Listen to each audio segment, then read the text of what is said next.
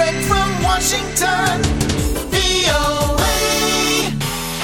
juga diselenggarakan, minggu lalu ajang penghargaan Film Academy Awards sempat menuai kontroversi di mana sinematografer sekaligus presiden dari Academy of Motion Picture Arts and Sciences atau AMPAS, John Bailey, mengumumkan lewat surat edaran kepada para anggotanya bahwa akan ada empat kategori Oscars tahun ini yang diumumkan saat jeda iklan dan tidak ditayangkan langsung melalui siaran televisi. Walau pidato kemenangan dari para peraih penghargaan akan tetap ditayangkan setelah jeda iklan. Keempat kategori tersebut adalah sinematografi terbaik, penyuntingan film terbaik, film pendek terbaik, dan tata rias terbaik. Seperti dilansir melalui situs Variety.com, hal ini dilakukan agar tidak melewati batas durasi 3 jam. Tahun 2018, ajang Oscars berlangsung selama 3 jam 53 menit. Hal ini sempat menimbulkan protes dari berbagai pihak termasuk para sineas Hollywood dan anggota AMPAS sendiri karena AMPAS seperti menganggap keempat kategori tersebut tidak penting. Mengenai kontroversi ini, blogger film asal Indonesia di California yang telah banyak menulis resensi film dan mewawancara artis-artis Hollywood, Rama Tampu Bolon untuk situs ramascreen.com mengatakan,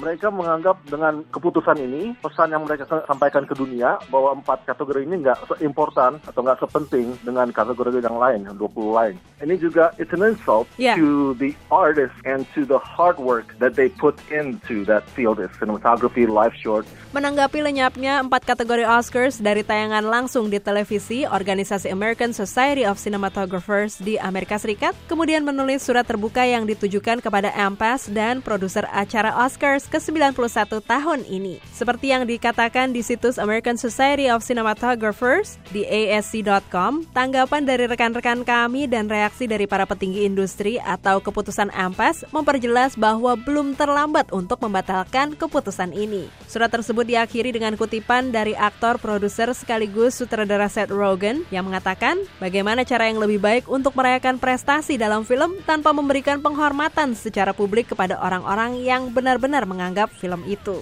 Surat terbuka ini ditandatangani oleh sekitar 219 sinematografer, 93 sutradara, 190 sineas, 69 aktor Hollywood yang antara lain adalah Alfonso Cuarón, Alejandro Iñárritu, Bradley Cooper, Emma Stone, Glenn Close, Gal Gadot, George Clooney, Martin Scorsese, Meryl Streep, M. Night Shyamalan, Peter Jackson, Quentin Tarantino, dan Seth Rogen. Tak lama kemudian, pihak MPS mengubah keputusannya lewat pengumuman yang dimuat di situs oscars.org dengan mengatakan bahwa seluruh kategori di ajang Academy Awards akan ditayangkan tanpa penyuntingan. Para penonton siaran langsung Oscars di televisi akan bisa melihat pengumuman dari keempat kategori tersebut, juga melihat para presenter membuka amplop untuk mengetahui para pemenang secara langsung. Sebelumnya, pengumuman keempat kategori tersebut hanya dapat dilihat melalui layanan streaming online, salah satunya di situs oscars.org.